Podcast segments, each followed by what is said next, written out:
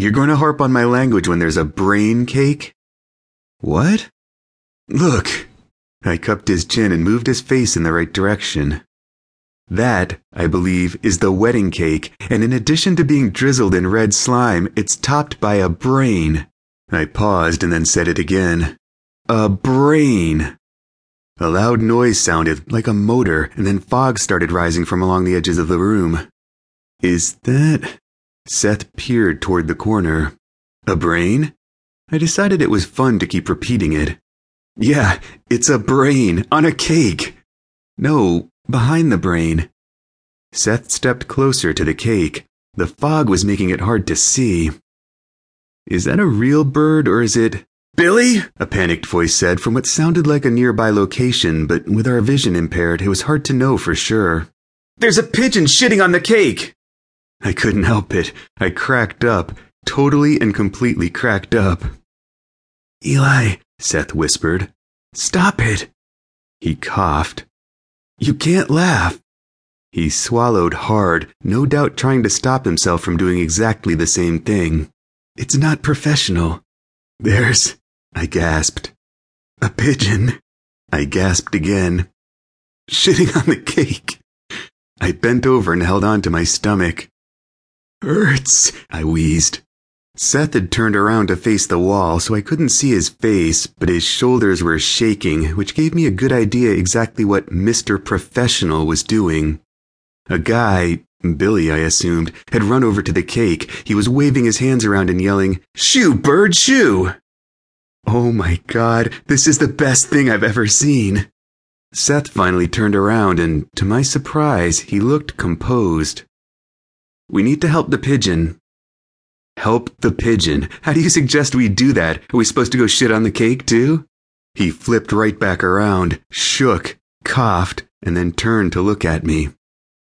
I meant help with the pigeon. I opened my mouth, but he put his hand over it. Not another word, he warned. he cleared his throat and tugged on his sleeves, straightening them underneath his suit. I'll be right. Hey, why are we wearing suits when everyone else is dressed like zombies? Seth stopped mid step and turned his attention away from what had turned into a major panic station in the cake zone. We're working. I know, but it's a theme, couldn't we? No. Wouldn't it be more fun if we. No. But no themes! I barked out a laugh and inadvertently spit in his face. He wiped the back of his hand across his mouth. Very nice. Sorry.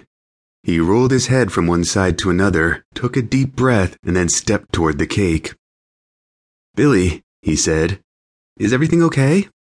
The guy wearing a shredded tuxedo and white face makeup with black around his eyes and red on his jaw and neck turned around and yelled, Rabbi, oh, thank God, this is a disaster.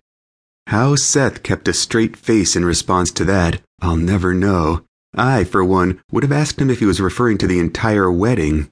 Instead, I dipped my face and hoped it was too dark and too loud for them to notice I was laughing. Still. What happened? Seth asked. A pigeon shit on the cake, someone said. A pigeon, can you believe it? Another person I didn't recognize shouted. They're like the cockroaches of the aviary world. Gross! Right, because the type of bird shit was the real issue, not the shitty food. Shitty food. Oh lord, I was going to sprain a rib. Next time they should find lovebirds to shit on the wedding cake, I whispered to Seth. It'd be festive. He tripped. Thankfully, I was right behind him, so I was able to grab his arm and keep him upright. Let me see, Seth said when we got to the cake. I looked over his shoulder and evaluated the damage. Yup, Sure enough, a corner of the cake had gray drizzle coated over the red drizzle. Looks like the bird ate some of the cake, I pointed out helpfully. Must be a good multitasker. Where?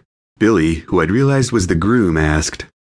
There. I indicated a section of the top tier that had a hole in it.